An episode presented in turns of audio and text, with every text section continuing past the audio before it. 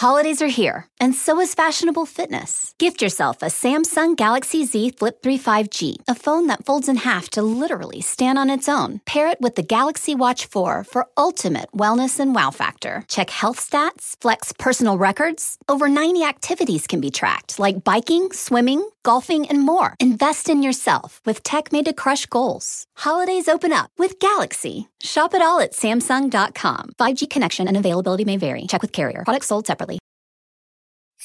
Shop on eBay this holiday season to get more for your dough on stand mixers, hmm. or get more for your buck on this season's hottest tech and gaming gear. And on eBay, you can even get more bling for less cha-ching on jewelry. You can get more because you save more on premium brands with eBay's exclusive deals. Get more when you get it on eBay. Hey everybody, it's Sam with Pro Wrestling Overtime, and I have seen so many Twitter comments, and especially Reddit comments, about AEW's Blood and Guts. Couple of you have wrote me on email and saying, oh, your predictions did not turn out right. Well, they never, I, I can honestly admit to you, I have never went undefeated in any of my predictions. Guys, if you listen to the prediction show, it wasn't about the actual winners and losers. Although I was three and two on AEW's Blood and Guts. I do want to point that out. But I know what you guys are pointing out was that my prediction of Tessa Blanchard showing up did not pan out. Guys, the whole point of me bringing up oh, I would like to see somebody here, I would like to see somebody there, is to get you to think, to get you to write into me and tell me that's not happening, which some of you did, using Ringside News article about AEW not contacting Tessa Blanchard in the last couple months. And that's great. Or I want you guys to think and do your own predictions. I want you to tell me who else may show up. What else could happen? Use your imaginations. Because that's what I want to read. I want to see how close you guys get. So that's what this episode is about is going over a little bit of what happened in AEW, and I want to address some controversies that you guys will not get off of. It's Tuesday. Their next show is tomorrow. You guys are still talking about it, which is excellent for AEW. They drew over a million fans on Wednesday. Are those million fans going to tune in this Wednesday? Because, cause I almost think that they have a better show this Wednesday. But, that's kind of the point of this episode. So I'm gonna go kind of quickly through some of these matches, like the Dr. Britt Baker. Yes, I was wrong um, when they said that she was facing a mystery opponent, I was kind of hoping that it would be like a rematch against Tay Conti. Or, like I said, I was hoping that, um, excuse me, I drew a blank, someone like Tessa Blanchard or, um, someone from the outside, I think I mentioned Kamille, from um, NA, NWA showing up. However, personally, I really wanted it to be Serena Deeb. I don't know where she is in her rehab and if she's even been medically cleared. I think I mentioned that on the prediction episode, but I really wanted it to be Serena Deeb to come back and face Dr. Britt Baker. They did announce though for double or nothing, it will be Shida versus Dr. Britt Baker because she is now the number one contender. If they would have announced that before the show, I would, I already pick, picked Dr. Britt Baker to win, but then I would have known she was taking on someone new. Because obviously they don't want any chance of her getting hurt and they don't want a loss because they've signed that match. The next one that I got right was the World Tag Team title shot that is gonna come tomorrow. And yes, I love the Acclaimed's rap. However, they're kind of getting old in the ring. And I'm kind of disappointed in them they have not taken to tag team wrestling. And that's really hard for me to understand with the great tag teams that AEW have. FTR, the Young Bucks, SCU, some of the more veteran teams, I mean, even when the Good Brothers are there, they need to get on them and say, either you want to be a tag team or you don't. If you want to be a tag team, then you need to learn tag team psychology. And that doesn't always involve, you know, Max, Max Caster getting in trouble and so his opponent gets hit with the boombox. I understand the boombox concept you can't use it every time. Learn to cheat other ways. But they really need to learn to cut off the ring, do double team maneuvers, and be, make me believe that they have some kind of chemistry, that they're friends. And I know they were a put together tag team, but by now, with all of these veteran tag teams around, if they truly wanted to accept it. They've got so many teachers that they should have already gotten it. Jurassic Express, like I said, in my predictions episode, really wanted Jungle Boy, Luchasaurus, get into it, and just have a total break. That it's obvious they want to put Jungle Boy into a singles career. Let Luchasaurus go on.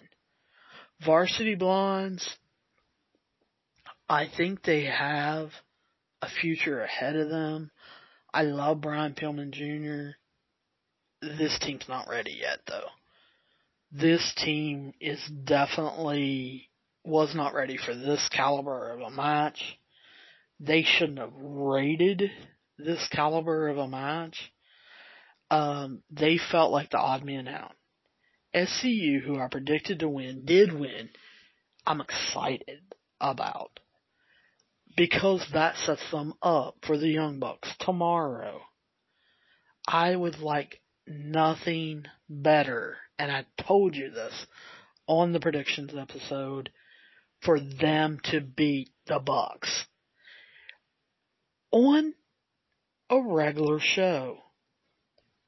Why? Cause they won the tag team titles.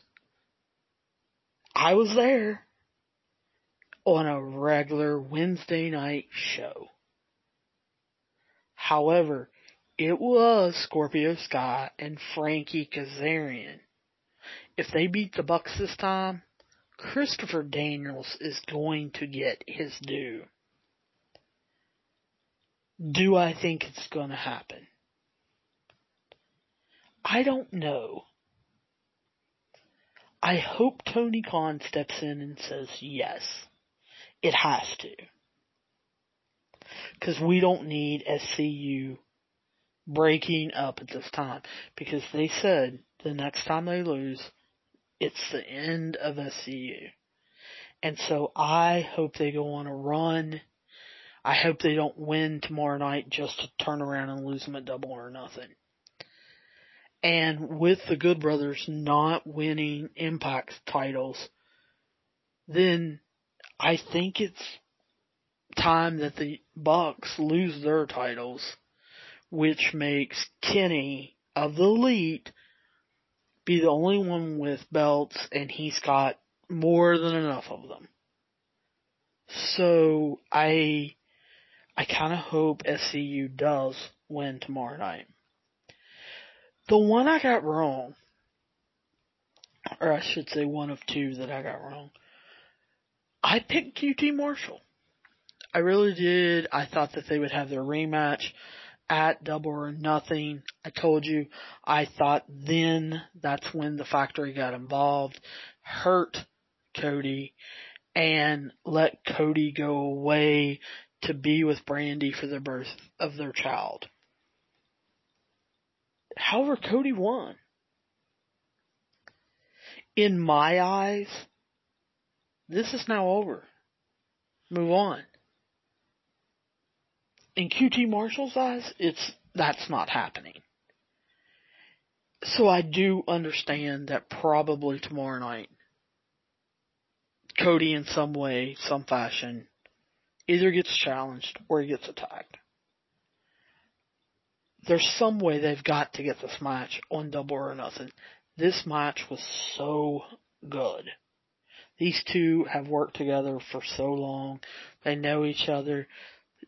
Their moves together were outstanding. Uh, their transitions together were smooth. Love that Cody hit the crossroads and QT kicked out. So I I truly enjoyed this match.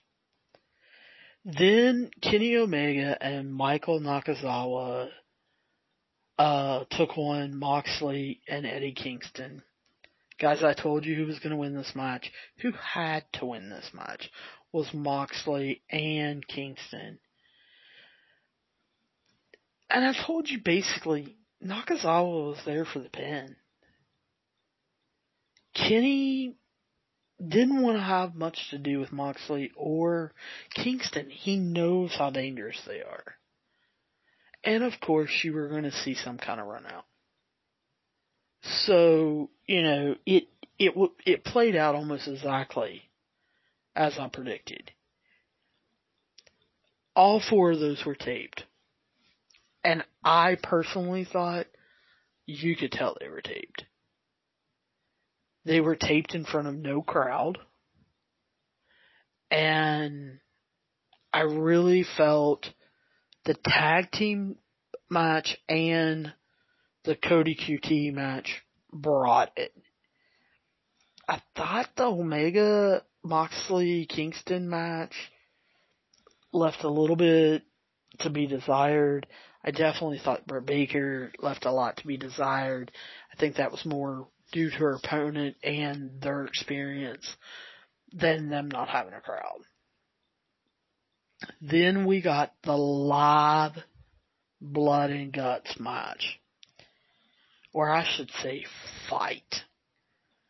Um, I told you guys on the prediction show, I absolutely love that Cody and Dustin Rhodes got to do this. Their father created this match. They slapped a roof on it and called it blood and guts. I hope it is not a yearly event. I hope it's when they need it event. And so if they need it in August, I hope we see another one. But if we don't need it for two years and fans forget about it. That's fine. This is not War Games. War Games to me, the first one pretty much made sense. I felt like it was war between those two teams. However, they have now made it a November takeover called War Games. And I feel like sometimes starting in September, it's like, who are we gonna put on these teams? I don't feel like that they have a reason to go into war games.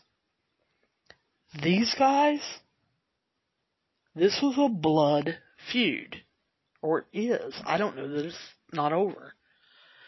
Um, so, I thought the blood and guts match was perfect. I loved the two that started the match, Sammy Guevara and Cash Wheeler. Sammy Guevara, I thought was absolutely showing off his star. Um, I think he's 27. He may be 28. But I just truly feel like he has come into his own. How they told the story of this match was perfect. With him coming in first, he has always been the guy that will take the shots for Jericho. He has loved Chris Jericho. Jericho has taken him under his wing, has really worked with him, talked with him about right, wrong. And as we get into it, Sammy being the one to surrender made perfect sense. Like I said, Cash starting off, he has been taking the major bumps, the major hits in this blood feud. I mean, he had his head busted open and had to have what nine stitches or something like that. So he made perfect sense. Plus, he has a motor on him. Those two for five minutes was unbelievable. Loved it. But I loved even more that they did not copy NXT. They made someone come in every two minutes. So you were not getting bored. I feel like after watching, what, five war games, I think, is how many they've had. Um, I get bored. Uh, in the, what is it? Five minutes or something you've gotta wait. And one team has an advantage for five minutes. I don't think they tell a good enough story using that edge in five minutes. I like that Cash and Sammy went at it for five minutes. I loved when the announcers were like, Cash has got him in this, and what if Sammy surrenders? And they were like, he can't. It doesn't count until all ten men are in the ring. And you could see on Sammy's face, hello, this hurts. And I'm sure it probably did. Because Cash, he can sell. He can also hit stiff shots. But I guarantee that submission maneuver, he put a little bit into it, enough that Sammy did feel it. But then after two minutes, the Pinnacle, you know, gets their, their team member in, and I believe it was Shawn Spears, and brings a weapon in right away and they start. Cash takes a 30 second break He's not laying on the side watching like sometimes happens in NXT. He takes a 30 second break and then he's right in there and they're double teaming, they're using their advantage. And that's what I liked about the two minute thing is because they only had to double team him two minutes because then boom, inner circle's coming in, you know?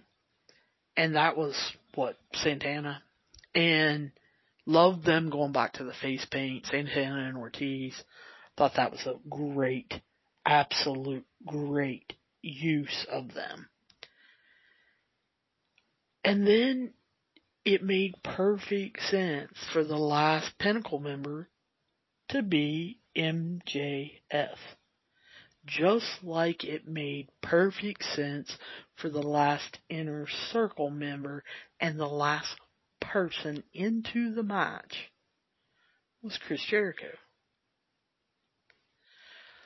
And them all combining. I told you Tully Blanchard was going to get involved. He did. He was the one that obviously stole the key from the referee, allowing the door to get open because MJF needed to escape. I didn't think it would happen.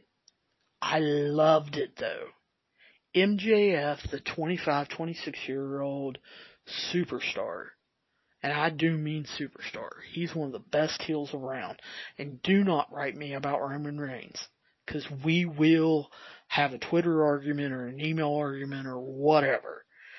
But MJF agreeing to blood, or I guess bleed, um, to, I know one time you could see him blading because I thought that was shocking. Number one, because of the poor camera, but two, because MJF agreed. I'm not too sure the one shot he took, he didn't open up the hard way. But maybe he bladed again, I don't know. His face, to quote JR, being a crimson mask was shocking to me. Now, Dax Harwood looking like he did after the match was shocking to me. I mean, blood all over his face, down his chest, on his trunks. They were on his boots. I mean, he gave it his all. But I think the shocking thing, because MJF wants to be the pretty boy, I thought it was perfect story for him not to be and him to bleed. And, you know, with him climbing to try to get away from Jericho, and Jericho being 50 years old, being a 30 year veteran, I kind of wish he would have said, he would have stood out there and he would have clapped for him and said, climb, Max, climb, and refused to go up there. I know that was part of the storyline, but I kind of would have liked it if Jericho would have said, do you know how many cage matches I've been on? I'm not climbing up there. But anyway, he did follow him up to the top of the cage. Here's why I liked the top of the cage. It pointed out the difference in NXT and AEW. AEW put a roof on their cage. So of course they were going to draw attention to the fact that they changed up Dusty's plan enough that they could run this. And it was because of the roof. So I thought that was perfect. I also thought MJF using the, the dynamite diamond ring was perfect. Guys, I almost think that is the best title championship best thing you can win in AEW. I mean, I think that's better looking and completely different than having a belt, having a championship belt. And so I love it. I love that he can put it on and you know he's gonna use it. It's not in a ring box in his dressing room or at his house or whatever. He's using that. So him nailing Jericho and getting it with the blood running down. Perfect. I even kinda enjoyed, even though I knew what was gonna happen, watched too many cage matches. I knew Jericho was going off that cage. A little part of me wished that Jericho could have turned it and MJF would have went off the cage and probably through a table, but I think MJF knows better. Because Jericho still has some stuff to prove. But loved that MJF said, surrender or I'll throw him off. And Sammy says, are you being honest or whatever? And I'm thinking, are you really asking MJF? Does he promise or is he truthful or anything of that sort?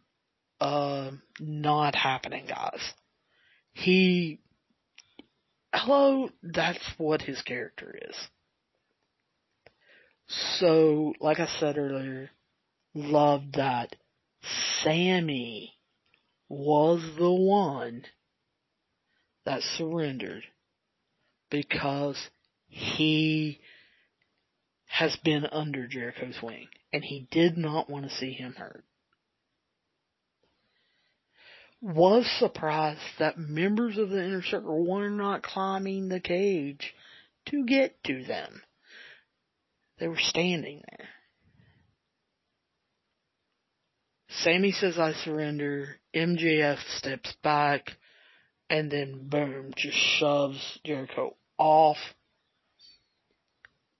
And there is where the controversy starts. Jericho obviously hits the crash pad. The what appeared to be metal sheets with the round circles on them. I thought they looked good laying there. I feel like it would have been different had Jericho landed in the middle of one of those instead of in between in the seam of two. However, I almost think no matter what, the crash pads would have shown no matter where he would have landed. And that was the cameraman's fault or whoever was calling the shots because they should replay him landing. They should have stayed with MJF.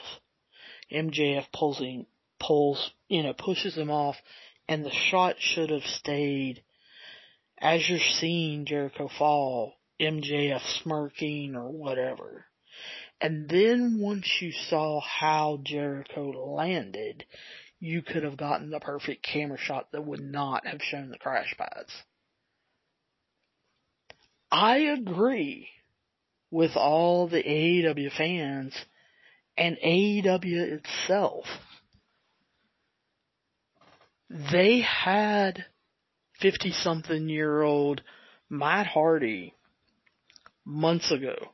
All of us were ready to riot because he climbed up on a lighting rig trying to take on Sammy and busted his head on the concrete, was noticeably knocked out, obviously had a noticeable concussion, obviously did not know where he was, but wanted to continue and they let him continue. Big fuss.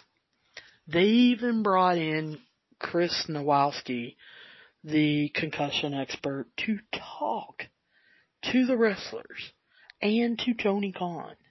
They brought in safety people. And that seemed to make everyone happy, but yet when they do this, and it's obviously that they're trying to keep 50 year old Chris Jericho safe, everybody wants to gripe. Guys, did you really want him to hit concrete? I don't think you did. I really don't. And so, he wasn't going to. Did it expose the business? Yes. Did you have to tell your kids that it was a crash pad? No. Cause I saw where so many people on Reddit were saying, it ruined pro wrestling for my kid, or my six year old kid, cause they would always say some young kid. Your six year old does not know that that's a crash pad unless you told them. So guess what? You ruined it. The other thing that's been making the headlines, I guess, probably Saturday, Sunday, Monday, is that WWE didn't like it. I don't care. I loved that Wednesday night, gosh, probably an hour, maybe not even an hour, Shotzi Blackheart tweeted the mattress and the guy falling into a mattress. Didn't mention AEW, didn't mention anything. Everybody knew what she meant. I thought that was hilarious. Absolutely hilarious. I also thought Shayna Baszler's tweet absolutely hilarious. Smart. She did not say AEW. She talked about Game of Thrones, but it was very obvious what she was referring to. I thought that was so smart, so funny, and witty. And I think the AEW wrestlers got a kick out of it. But for WWE itself to come out and say it was too bloody. Really? Have you watched some of your older matches? Have you watched some of your matches that you did when you first started TV or when you first started, you know, pay-per-views? Are you kidding? You guys spilled a lot more blood. AEW is two years old. They're not a billion like WWE. They don't have all of that experience. So don't be calling it too bloody. Now, if you want to say they didn't blade right, or they didn't blade safely, or that somebody took a hard way shot that shouldn't been allowed, you, you know, WWE, if you want to say something like that, fine. Then it comes out WWE higher ups feel it was too barbaric. Okay. That's cool. That's your opinion. I don't know that it's necessarily Vince McMahon's opinion. I definitely don't think it's Bruce Pritchard's opinion. Is it Kevin Dunn's? Maybe. Is it the creative team? I don't care. You guys know I think they all should be fired. So, was it barbaric? yeah, it was a blood feud. These two teams, this is a long-term storyline. Starting with MJF being jealous of, you know, the inner circle, him getting in the inner circle. Think about how long this has been going on. MJF went into the inner circle and tried to turn the inner circle against Chris Jericho. Those guys that he tried to do that, Hager and and Santana and Ortiz, had to be boiling mad at him. Jericho, boiling mad at him. Sammy Guevara, who quit the inner circle because of him, had to be boiling mad at him. He got in the way of his being mentored by Chris Jericho. And then MJF taking and turning on them had to had to be an ultimate betrayal. But not just him turning on him, but getting his own faction together to turn on them. And when you look at it, you have Shawn Spears, Chris Jericho, both coming from the WWE. You have Wardlow and Jake Hager who have their own issues and had to fight each other when MJF was in the inner circle to try to settle differences between each other. You've got FTR and Santana and Ortiz, the Lucha Brothers, fighting for who is the number one tag team in the whole entire world. This was a blood feud. Here's the thing, and probably why WWE fans and creative, because like I said, I don't know that this is necessarily Vince McMahon's idea, that it was too barbaric. They don't write long-term storylines where it becomes a blood feud. The only one that I can think of that could have been and would have made a great blood feud would have been Sheamus versus Drew McIntyre. I think you really could have turned that into something because of their 20 year friendship. So, you know, I think that if they would have drew it out six months, you could have come, accumulated into a blood feud. The one in NXT that should have probably been a blood feud, but was still absolutely awesome match. Definitely match of the year candidate. Kyle O'Reilly and Adam Cole. Easily. I can't believe they said this was too barbaric.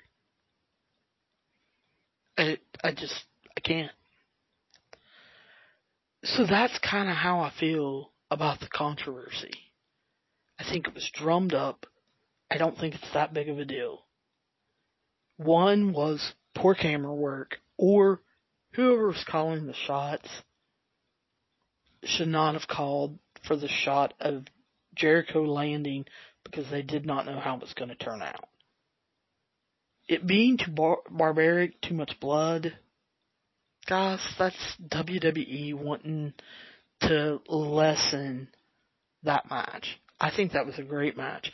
I think if none of them would have bladed, if there wouldn't have been blood, I still think it would have been a good match. It told a story with all 10 people. So, I mean, I think that that's, you know, something that was great. I want to wrap up though talking about Thea Trinidad and Tessa Blanchard.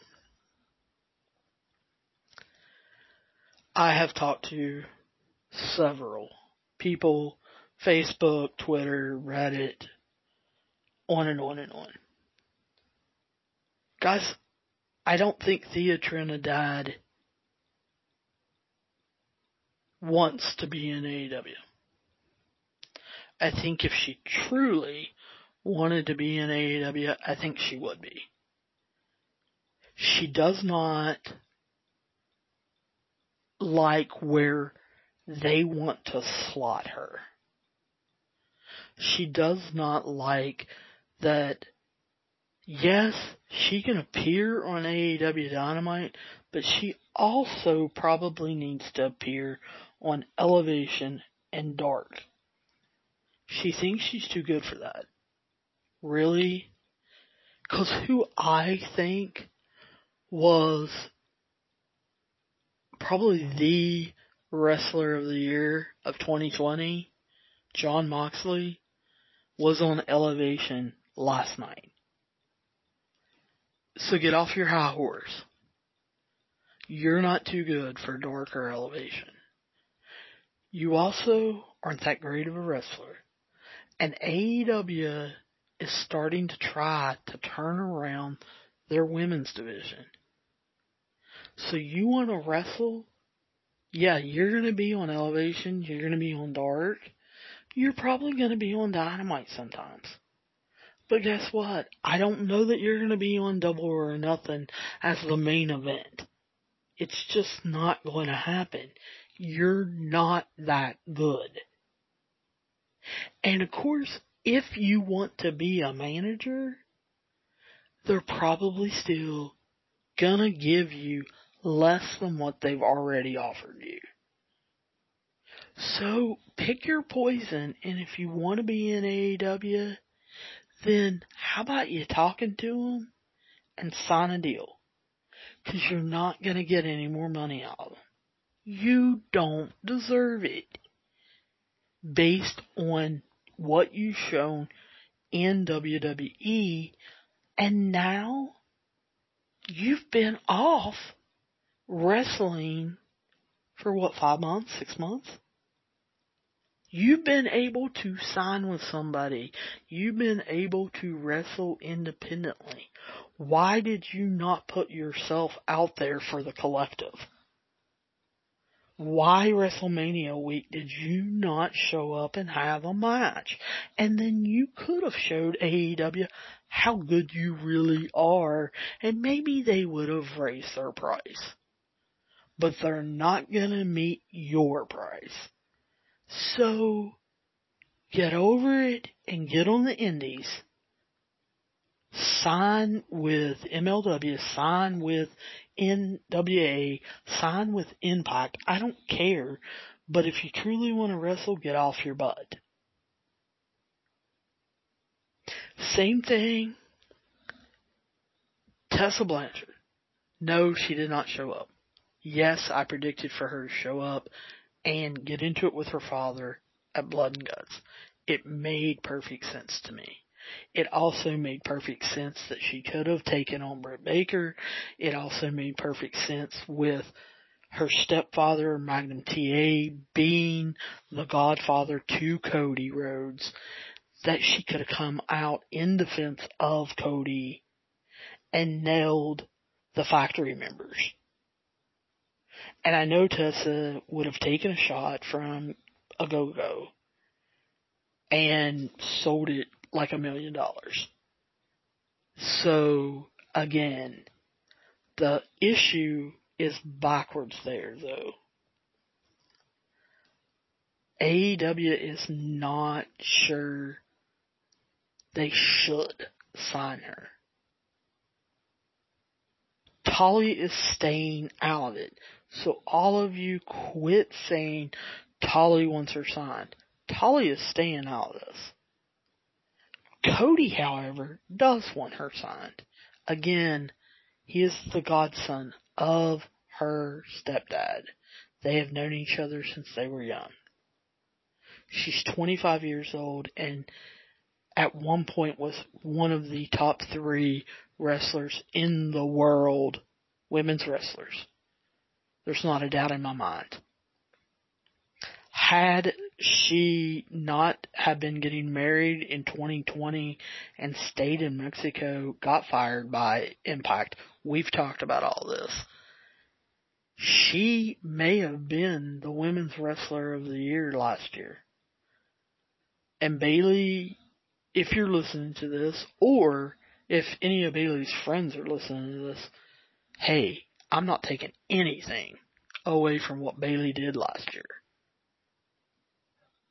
But Tessa had a heck of a storyline.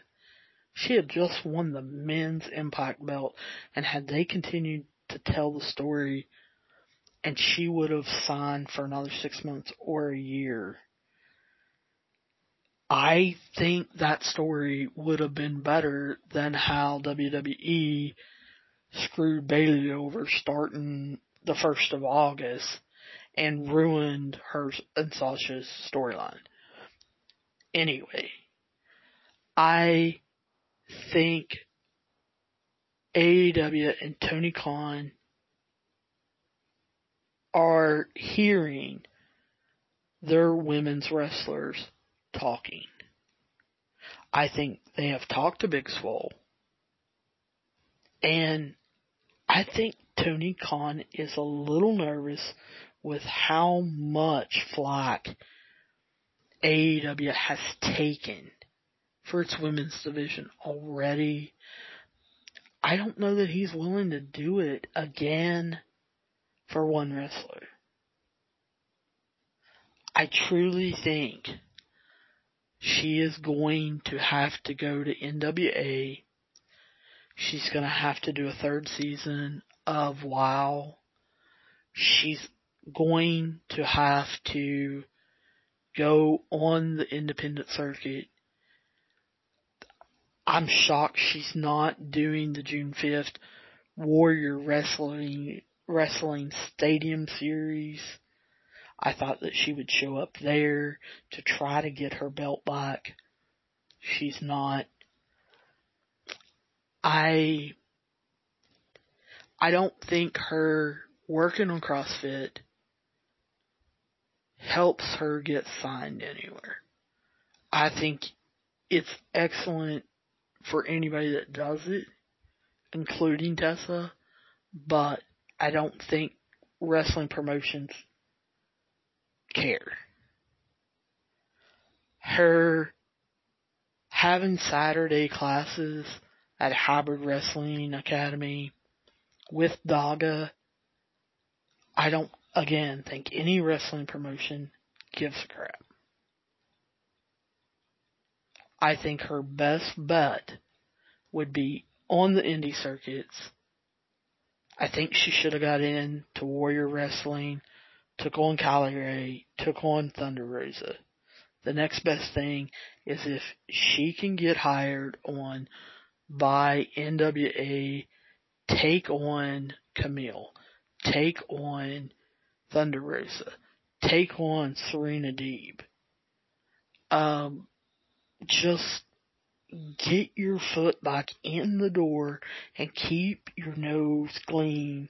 Don't say or do anything that will cause anybody to question your reputation now because you've been off and you have grown as a person. Your beliefs are different. And you're more stable and mature now from getting married. I think even Daga is more stable and mature since getting married. I'm one of the few that thinks her taking an additional six months off has been good for her. Because she's grown as a person. I really wanted her though to come back and be signed by AEW. I truly hope and probably will predict when I do AEW double or nothing that she will be involved because I want her in AEW. I have never wanted her in NXT. She would tear up NXT. If WWE signs her, they need to immediately do a Ronda Rousey. She needs to come out on on the main roster. Will that be disrespectful to the women of NXT? Probably. But if they ever get to wrestle her, they'll see why. She can kill them. She needs to go up and hold her own against the main roster. I don't see WWE signing her though. She likes to do other things and WWE right now I know they're supposed to be talking to MLW. That's going to be the next episode. But I do not think that um, them playing around with MLW is a sign that they're ready to go not exclusive and allow Finn Balor to go to Japan and wrestle in New Japan. I don't think that's going to happen. So anyway, I'm going to, you know, end this. I I know I tell you guys I'm I try to keep them to a half an hour. I know I went over. I talked about too many different things, but these were things that like I said, I've either been arguing or been reading on Reddit, Twitter, Facebook, whatever, wrestling sites, even uh, Dave Meltzer's wrestling forum. Some of these topics have been discussed. I just wanted to get my thoughts and opinions out there so you guys would know. So, guys, you don't agree with me. That's fine. Write me. Pro Wrestling OT at gmail.com. Uh, I answer all of my emails. If you guys are Twitter fanatics, I'm pro overtime. Two O's. Pro overtime. DMs are open if you want to say something or have a long conversation that's not out in the public. Um, Facebook. Over Wrestling Overtime is the page. However, the group, the Facebook group is all pro wrestling all the time. Feel free to join it. You can talk to me on Messenger under Wrestling Overtime. Instagram. DMs are open. It's Pro Wrestling Overtime. I will be posting this podcast. So if you want to start a conversation about this podcast on Instagram, feel free to comment below where this podcast is being posted. Um, or, like I said, DMs are open. So those are the ways, the easiest ways to get a hold of me on Reddit. Uh, I'm not saying what my name is on there, uh, because I haven't created a pro wrestling overtime account. So we're gonna keep that one private. If you're arguing with me on there, uh, maybe you'll recognize some of the arguments, but otherwise you're not gonna find it. But I am on Reddit. Anyway, I will talk to you guys soon and I will see you down the road. Like I said, next episode will be about WWE and MLW and how it's so screwed up. I don't want to see it. So anyway, I'll talk to you guys soon. See you down the road. Holidays are here, and so is fashionable fitness. Gift yourself a Samsung Galaxy Z Flip 3 5G, a phone that folds in half to literally stand on its own. Pair it with the Galaxy Watch 4 for ultimate wellness and wow factor. Check health stats, flex personal records. Over 90 activities can be tracked, like biking, swimming, golfing, and more. Invest in yourself with tech made to crush goals. Holidays open up with Galaxy. Shop it all at Samsung.com. 5G connection and availability may vary. Check with carrier. Products sold separately. Shop on eBay this holiday season to get more for your dough on stand mixers hmm. or get more for your buck on this season's hottest tech and gaming gear. And on eBay, you can even get more bling for less cha-ching on jewelry. You can get more because you save more on premium brands with eBay's exclusive deals. Get more when you get it on eBay.